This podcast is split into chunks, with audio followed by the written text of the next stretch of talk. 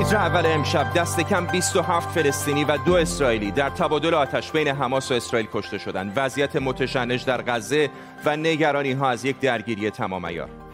گزارشهایی از احتمال نشست گروه های شیعه عراقی با مصطفی کاظمی نخست وزیر این کشور در پی اعتراضات پراکنده در این کشور و تحقیقات جدید نشان می‌دهد حتی بعد از بهتر شدن شرایط همهگیری سندروم استراب کرونا مانع برگشتن بعضی از افراد به زندگی عادی می شود به تیتر اول خوش آمدید.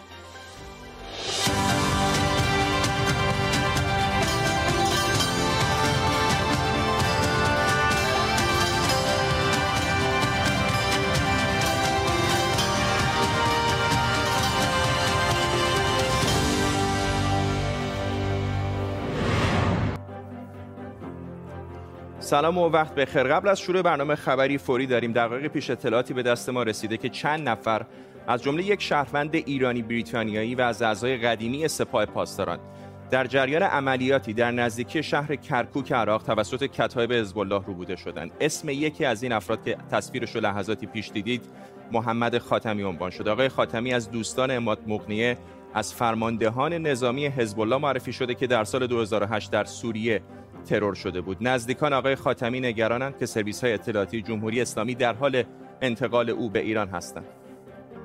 تصاویری که می‌دیدید مربوط به یک ایست بازرسی است جایی که گمان میره ماشینی که در تصویر می‌دیدید حامل او بوده باشه. ساعت 8 تهران و 6 نیم است در غزه است جایی که وحشت و حراس این باریکه و بخشایی از اسرائیل را فرا گرفته. تنشی که از مناطق اشغالی شرق اورشلیم شروع شده بود حالا به غزه کشیده شده. در 24 ساعت گذشته اسرائیل به بمباران آنچه مواضع حماس می‌خونه ادامه داده. دست کم 27 نفر از جمله 9 کودک فلسطینی در این حملات کشته شدند حماس هم بی امان به راکت پراکنی به خاک اسرائیل ادامه میده. دو زن اسرائیلی در اثر این راکت پراکنی ها کشته شدند در طول برنامه با تیمی از کارشناسان خبرنگاران این خبر و خبرهای دیگر رو دنبال می‌کنیم. پیش از همه بریم به خود اسرائیل. بابک اساقی خبرنگار ما از تل با ماست. بابک از تازه ترین ها بگو. بله من الان در تلاویو هستم و منتظر هستیم که شاید حماس برد راکت ها و موشک هایی که به طرف اسرائیل پرتاب می‌کنه را بیشتر بره و طبق قولی که داده راکت ها را به تلاویو هم برسونه. ما اینجا منتظر هستیم. در حال حاضر از یک سو همانطوری که گفتم سازمان حماس و سازمان های دیگر نظامی مانند جهاد اسلامی در غزه صدها راکت از دیشب به سوی اسرائیل پرتاب کردند. برخی از این راکت ها به یک خانه مسکونی در شهر اشکلون در جنوب اسرائیل برخورد کرده که همانطوری که گفتیم دو تن در این حمله کشته شدن و بیش از هفتاد نفر هم مجروح به جای گذاشته و لحظه ای نیستش که یکی از شهرهای جنوبی اسرائیل مورد حمله موشکی از صبح امروز قرار نگرفته باشه. از سوی دیگر در غزه وضعیت بسیار بدتر هستش. یکی از شهروندان غزه در مصاحبه تلفنی که چند دقایقی پیش داشت سخن از لرزش زمین می‌گفت و حملات بسیار گسترده هواپیماهای اسرائیلی بر فراز غزه و بمباران غزه. حاصل این حملات اسرائیل هم تقریبا 26 کشته در غزه بوده. هنوز دقیقا تعداد کشته ها معلوم نیستش. گفته میشه که در بین کشته شدگان نه کودک فلسطینی هم قرار دارن. ارتش اسرائیل نام این عملیاتی را که از دیشب آغاز کرد نگهبان دیوارها گذاشته قرار هستش که در این عملیات تا وقتی که بیشتر منابع و, مخازن موشکی حماس نابود نشه اسرائیل از اونجا دست بر نداره. در ضمن حماس هم فعلا تمایلی به آتش بس نشون نمیده و جنگ در حال حاضر بسیار گسترده هستش و پایان اون هنوز معلوم نیستش. آقای بنیامین نتانیاهو ساعتی پیش بله. با دیدار از یکی, پای... از یکی از پایگاه های ارتش اسرائیل دیدار کرد و گفتش که اسرائیل به حملات خودش ادامه خواهد داد. ممنونم از تو. بابک اساقی خبرنگار ما در تلاویو فرزین ندیمی تحلیلگر امور دفاعی امنیتی هم از واشنگتن دی سی به ما پیوسته. آقای ندیمی دو تا سوال ازتون دارم. یک چقدر احتمال یک درگیری تمام عیار وجود داره؟ و دو وقتی می‌بینید این راکت های حماس بعضیاشون موفقیت آمیز به خاک اسرائیل میاد دو نفر تا حالا کشته شده آیا توازن نظامی داره در اون منطقه تغییر می‌کنه یا نه؟ توازن نظامی شاید نشه گفتش که به طور کامل داره تغییر می‌کنه. من, من فکر می‌کنم دو طرف با وجود اینکه یک دوره تشدید رو دارن طی می‌کنن و چند روز به شدت همدیگر مورد حمله قرار میدن با از بمباران و با راکت. ولی من فکر می‌کنم به زودی بعد از یکی دو روز دیگه حد اکثر به نوعی آتش بس برسن و و دی اسکلیت بکنن و این تشدید رو کاهش بدن. به خاطر اینکه از تشدید اوضاع دو, دو طرف در این شرایط به نظر من سودی, سودی نخواهند برد و و چاره ای ندارن جز اینکه اوضاع کمتر بکنن. الان از راکت های استفاده میشه گفته میشه که شهر جرزالم رو با, با راکت های A120 مورد حمله قرار دادن. حماس این راکت ها حدود 120 کیلومتر ادامه میشه که برد داره. پس بردشون خیلی بیشتر می‌تونه برسه. شاید در روزهای آینده تعدادی راکت حتی به حیفا هم برسن چون در جنگ جنگ سال 2014 استفاده شد از این نوع راکت ها ولی من فکر می‌کنم بعد از اینکه دو موشک دوربرد مورد استفاده قرار گرفت این روند سیر تصاعدی خودش رو قطع بکنه و به سمت دی اسکلیت شدن پیش بره. ممنونم از شما. فرزین ندیمی تحلیلگر مسائل دفاعی امنیتی از واشنگتن دی سی با ما. همزمان با ادامه اعتراض های پراکنده در عراق گزارش های مبنی بر نشست گروه های شیعه عراق با مصطفی کاظمی نخست وزیر کشور در روزهای آینده منتشر شده. گفته شده در این نشست اعتراضات اخیر استان کربلا و ظهور مجدد پدیده ترور فعالان و روزنامه نگاران عراقی بررسی میشه. بامداد یکشنبه افراد ناشناس ایهاب الوزنی فعال مدنی برجسته در اعتراضات عراق رو ترور کردند. درست صادقی همکارم از اربیل با ماست درست که چه می‌دونیم در مورد این نشست؟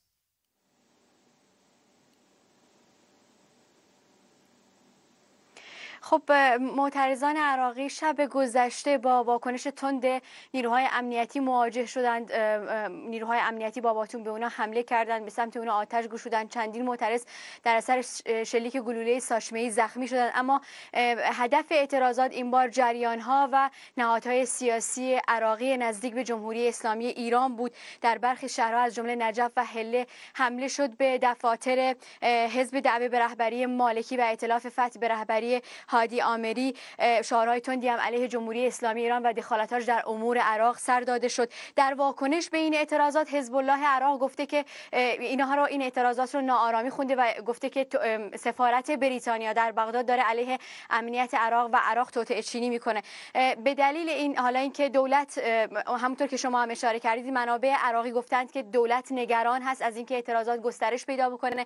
از همین جهت تلاش کرده با معترضان و چهره های سرشناس در استانهای جنوبی عراق تماس برقرار بکنه از اونها درخواست بکنه که به خیابان ها نیان و لغو بکنند گرد همایی هاشون رو. اما ظاهرا اونا قبول نکردند و طبق حالا خبرهایی که منتشر شده اعتراضات همچنان ادامه پیدا می‌کنه. حدود نیم ساعت قبل این رو هم اضافه بکنم که دولت عراق منع رفت و آمد رو اعلام کرد. به مدت ده روز از ساعت دوازده امشب در تمامی شهرهای عراق اجرا میشه و حتی حق ورود به اقلیم کردستان عراق رو هم ندارند. حالا فعالان عراقی در شبکه های مجازی وابسته به خودشون گفتن که این تلاشی از سوی دولت به خاطر اینکه بتونن کنترل بکنن اعتراضات رو اما اونها ادامه میدن و سازماندهی میدن اعتراضات مدنی رو در همه شهرهای عراقی. ممنونم از تو که صادقی همکارم در اربیل عراق.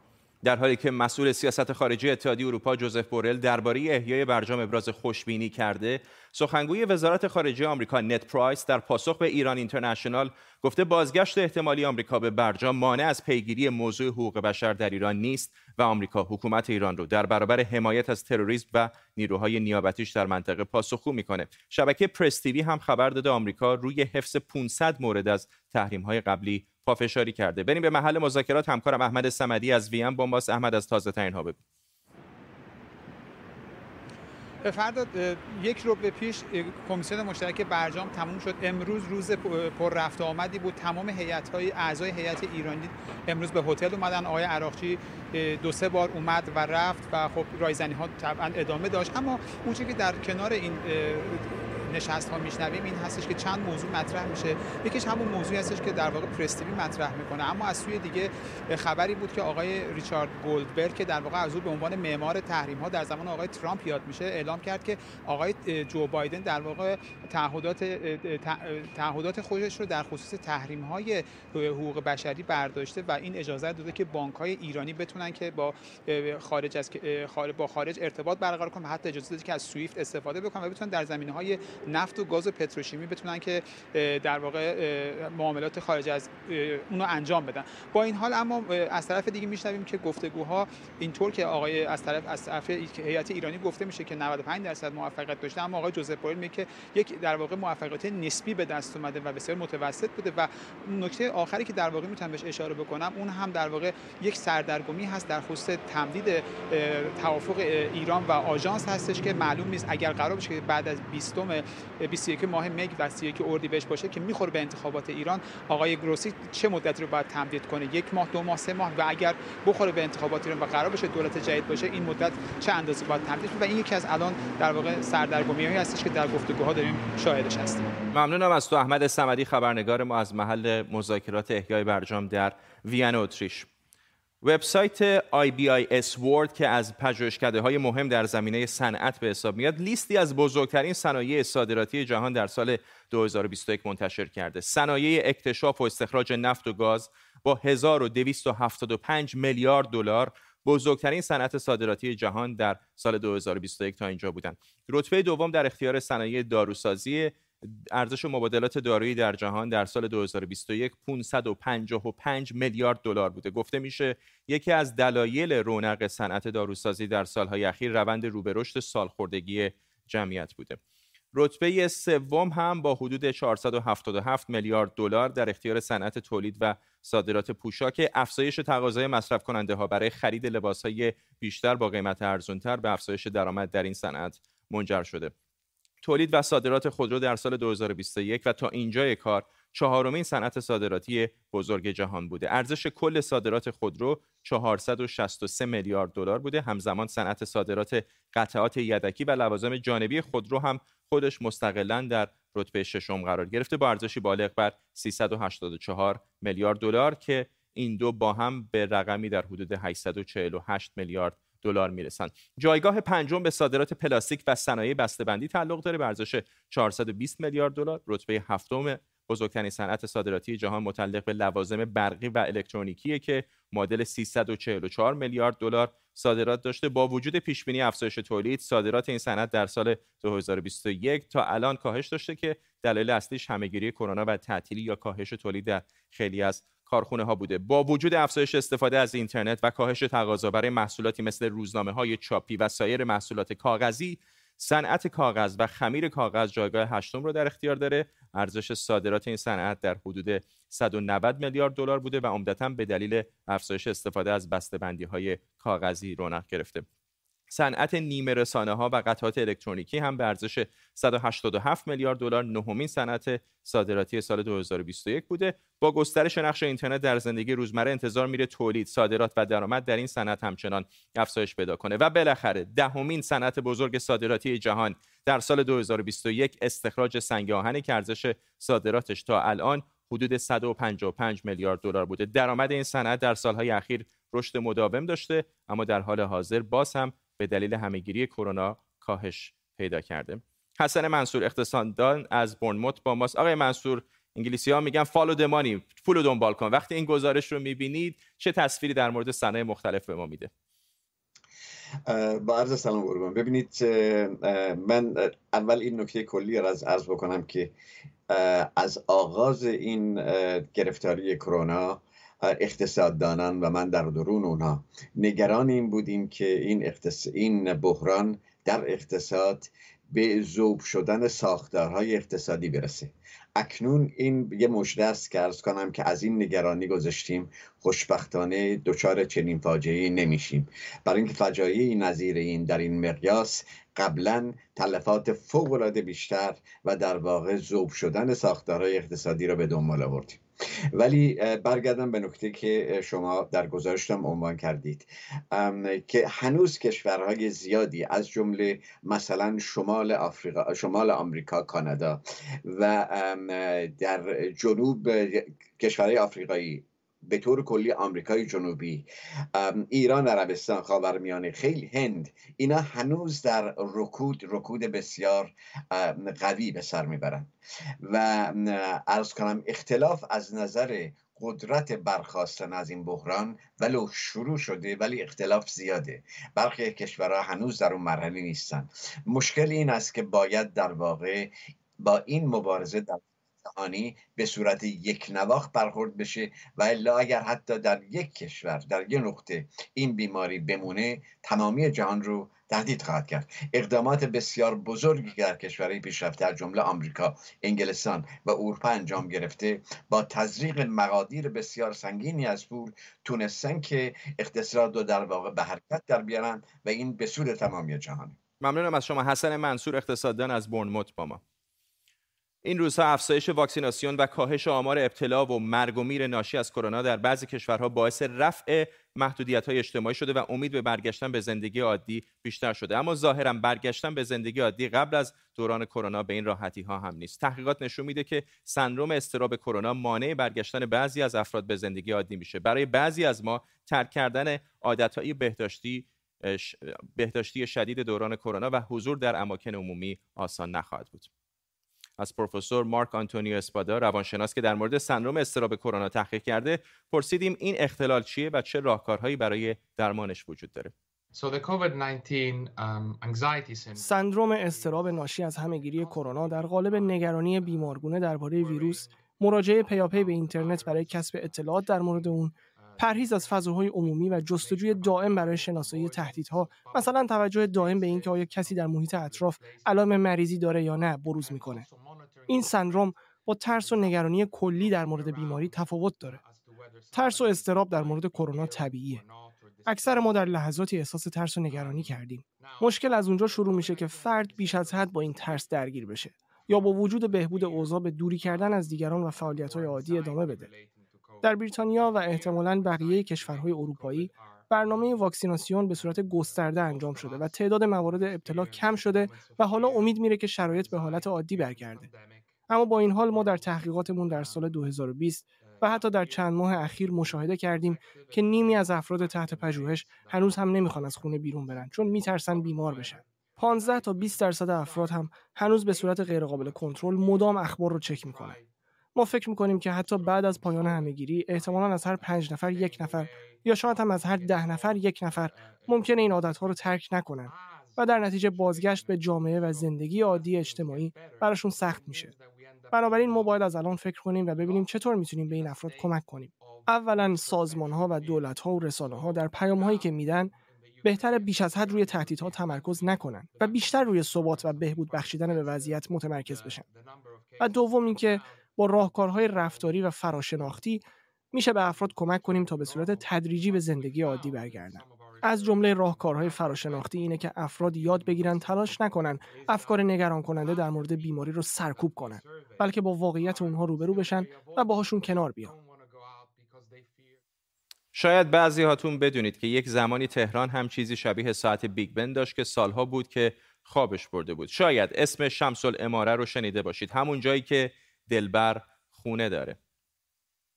برفتم بر در شمس اماره همون جایی که دلبر خانه دار برفتم بر دم در زدم من حلقه بر در. شمس الاماره اینجاست. زل شرقی ارگ سلطنتی ناصرالدین شاه قاجار. ناصرالدین شاه که تعریف فرنگ رو زیاد شنیده بود دستور میده به تقلید از فرنگیان ساختمان بلندی بسازن که بتونه تهران و اطرافش رو از اون بالا ببینه. برای همین سال 1243 به دوست علی خان ممالک دستور میده که اینجا رو براش بسازن. با معماری محمد قاضی. نتیجه بعد از دو سال با بودجه چهل هزار تومانی میشه ساختمونی پنج طبقه با 35 متر ارتفاع به اسم شمس الاماره مهمترین ویژگی این بنا تلفیق معماری و تزیینات اروپایی و ایرانیه که در کاشیکاریهاش کاملا به چشم می‌خوره. ناصرالدین شاه در سفرش به فرنگ در سال 1252 با ملکه ویکتوریا دیدار می‌کنه و گویا در همون سفر ملکه ساعتی به او اهدا می‌کنه که بعدها در برج شمس الاماره تعبیه میشه و صداش در تمام تهران شنیده می شده اما کاخنشینان از صدای بلندش گلایه می‌کنن و چندین سال بعد دستور داده میشه صداش رو کم کنن. ولی ساعت از کار میفته و کسی نمی‌تونه تعمیرش کنه تا حدود نه دهه بعد. در سال 1391 استاد محمد ساعتچی بعد از 18 ماه کار روی این ساعت اون رو تعمیر می‌کنه. اما بعد از ده ماه دوباره خراب میشه. چون باید کسی ماهانه به ساعت رسیدگی می‌کرد و اون زمان هزینه این کار تقریبا ماهی 500 هزار تومن می‌شد. اما 23 فروردین 1400 دوباره ساعت تعمیر شد و باز صدای این ساعت در تهران تنین انداخت. این آقا 18 ماه زحمت کشیدیم سرما گرما. تا این ساعت رو درست کردیم و نصفش کردیم بالا. حالا قراره به زودی باب عالی یا در هیئت الوزرا که در قدیمی کاخرو به ناصر خسروه هم بعد از چهل سال بازگشایی بشه و همینطور بازدیدهای محدودی هم برای بنای شمس الاماره در نظر گرفته شده. ساعت شمس الاماره که دوره پادشاهی سه شاه آخر ایران و جمهوری اسلامی رو در خواب بوده در نوروز 1400 بیدار شده تا بار دیگه گذر زمان رو به یاد تهران بیاره. در یک تیراندازی در یک مدرسه در کازان در جنوب غربی روسیه هفت دانش آموز و یک معلم کشته شدند. تعداد زیادی هم مجروح شدند. امروز صبح یک نوجوان 19 ساله با مسلسل دانش آموزان و معلم ها رو در این مدرسه به رگبار بست. گفته شده او قبلا در شبکه های اجتماعی علاقش به تیراندازی به مردم رو نشون داده بود. رئیس جمهوری روسیه ولادیمیر پوتین دستور داده محدودیت های بیشتری در مقررات مربوط به مالکیت سلاح به وجود بیاد. همکارم مصدق پارسا از مسکو با ماست با جزئیات بیشتر. مصدق. فرداد اول از اینجا آغاز کنم که قرار فردا همزمان با اینکه در جمهوری دادارستان و شهر کازان ماتم اعلام شده و روز عزاداری هست مجلس روسیه همین قانون حمل سلاح و قانون گردش سلاح را در کشور بازبینی می‌کنه و در پی فرمان ولادیمیر پوتین برای اینکه شرایط برای حمل و داشتن سلاح باید سختتر بشه در جامعه روسیه. پس از اینکه این نوجوان 19 ساله که پارسال خودش از همین مدرسه فارغ شده بامداد امروز حوالی ساعت ده به وقت محلی هجوم میاره به این مدرسه و هفت دانش آموز یک معلم و یک کارمند مدرسه رو می‌کشه. 21 تن دیگر بر اساس آمار رسمی زخم برداشتن و بر اساس اونچه که نشر شده اولین بازجویی از این جوان در یک ویدیو او با الفاظ بسیار تند بد حرف می‌زنه و میگه که پشیمان نیست. از همه آدم ها متنفر بوده و میگه که چند ماهی پیش اس کرده که خدا شده و یک ایولا در داخل او داره بزرگ میشه. البته هنوز گفته شده که برای اینکه بازبینی بشه که آیا مشکل روانی داره یا نه تحقیقات دیگری انجام شده و در حال حاضر او تست هایی را میگذرانه تا سلامت روانیش مشخص بشه. ممنونم از تو مصدق پارس خبرنگار ما در مسکو پایتخت روسیه. نزدیک به 230 هزار فرانسوی نامه سرگشاده‌ای به رئیس جمهوری این کشور امانوئل مکرون رو امضا کردند که در اون از خطر جنگ داخلی با ندیده گرفتن اسلامگرایان افراطی هشدار داده شده. این نامه رو گروهی از نظامیان فرانسوی تهیه کردند. نیلوفر پور ابراهیم همکارم از پاریس با ماست. نیلوفر همچین نامه‌ای در اروپا عجیب به نظر می‌رسه. متنش چیه و خواسته اونها چه است؟ این نامه به دنبال نامه سرگشاده دیگه منتشر شده که حدودا دو هفته پیش جنرال ها و نظامیان عالی رتبه بازنشسته فرانسوی منتشر کردن. اون نامه البته نام داشت. در این نامه سربازان ناشناسی اون رو نوشتن که میگن فعال هستن همچنان و در مناطقی مثل افغانستان مالی یا آفریقای مرکزی خدمت کردن و یا در عملیاتی که حالا به نام سانتینل معروف در فرانسه و در زمان حملات تروریستی اونها در داخل شهرهای بزرگ فرانسه گشت می‌زدن. اونها میگن چیزی که در این نامه نوشتن یک ارزیابی حرفه‌ای اونهاست و وضعیتی مشابه مناطق بحران زده که دیدن. اونها از یک جنگ داخلی به گفته خودشون دارن نسبت بهش هشدار میدن و میگن وضعیت فعلی می‌تونه منجر بشه به یک خشونت هرج و مرج و جنگ و در نهایت ارتش رو داخل خودش بکشونه. چیزی که بیشتر همه رو ناراحت می‌کنه صحبت از جنگ داخلیه. خیلی ها نسبت به این فروپاشی اجتماعی در داخل جامعه فرانسه واقفا در مورد صحبت می‌کنن. حتی دولت فرانسه در تلاش برای مبارزه اون به خصوص مبارزه با اسلامگرایی افراطی خشونت در جامعه و همینطور نفرت از نهادهای دولتی دارن براش تلاش می‌کنن. ولی وقتی بحث از در جنگ داخلی میاد معتقدن خط قرمز رو دارن رد می‌کنن خیلی اقراق می‌کنن و نکته مهمتر این که خیلی ها در فرانسه معتقدن که نظامیان باید بیطرف باشن و حالا اونها وارد یک بحث سیاسی شدن که جریان های مثل راست افراطی برای انتخابات فرانسه از اونها استفاده می‌کنن و مورد حمایت قرار میده ممنونم از تو نیلوفر پور ابراهیم خبرنگار ما در پاریس. قبل از پایان برنامه اجازه بدید دوباره برگردیم به خبر فوری که کمی پیشتر به دست ما رسید. اطلاعاتی به ما رسیده که چند نفر از جمله یک شهروند ایرانی بریتانیایی که تصویرش رو می‌بینید از اعضای قدیمی سپاه پاسداران در جریان عملیاتی در نزدیکی شهر کرکوک عراق توسط کتایب حزب الله روبوده شدند. اسم یکی از این افراد محمد خاتمی عنوان شده. آقای خاتمی از دوستان اماد مغنی از فرماندهان نظامی حزب الله معرفی شده که سال 2008 در سوریه ترور شده بود. تصویری که می‌بینید مربوط به یک ایست بازرسی است که گمان میره خودرویی رو که همین الان مشاهده کردید خودروی حامل او هست. نزدیکان آقای خاتمی نگرانند که سرویس های اطلاعاتی جمهوری اسلامی در حال انتقال او به ایران باشند. به محضی که جزئیات بیشتری به دست ما بیاد حتما شما رو هم در جریان می‌ذاریم. ولی فعلا می‌رسیم به پایان تیتر اول امشب. تا فردا و تیتر اولی دیگر بدرود.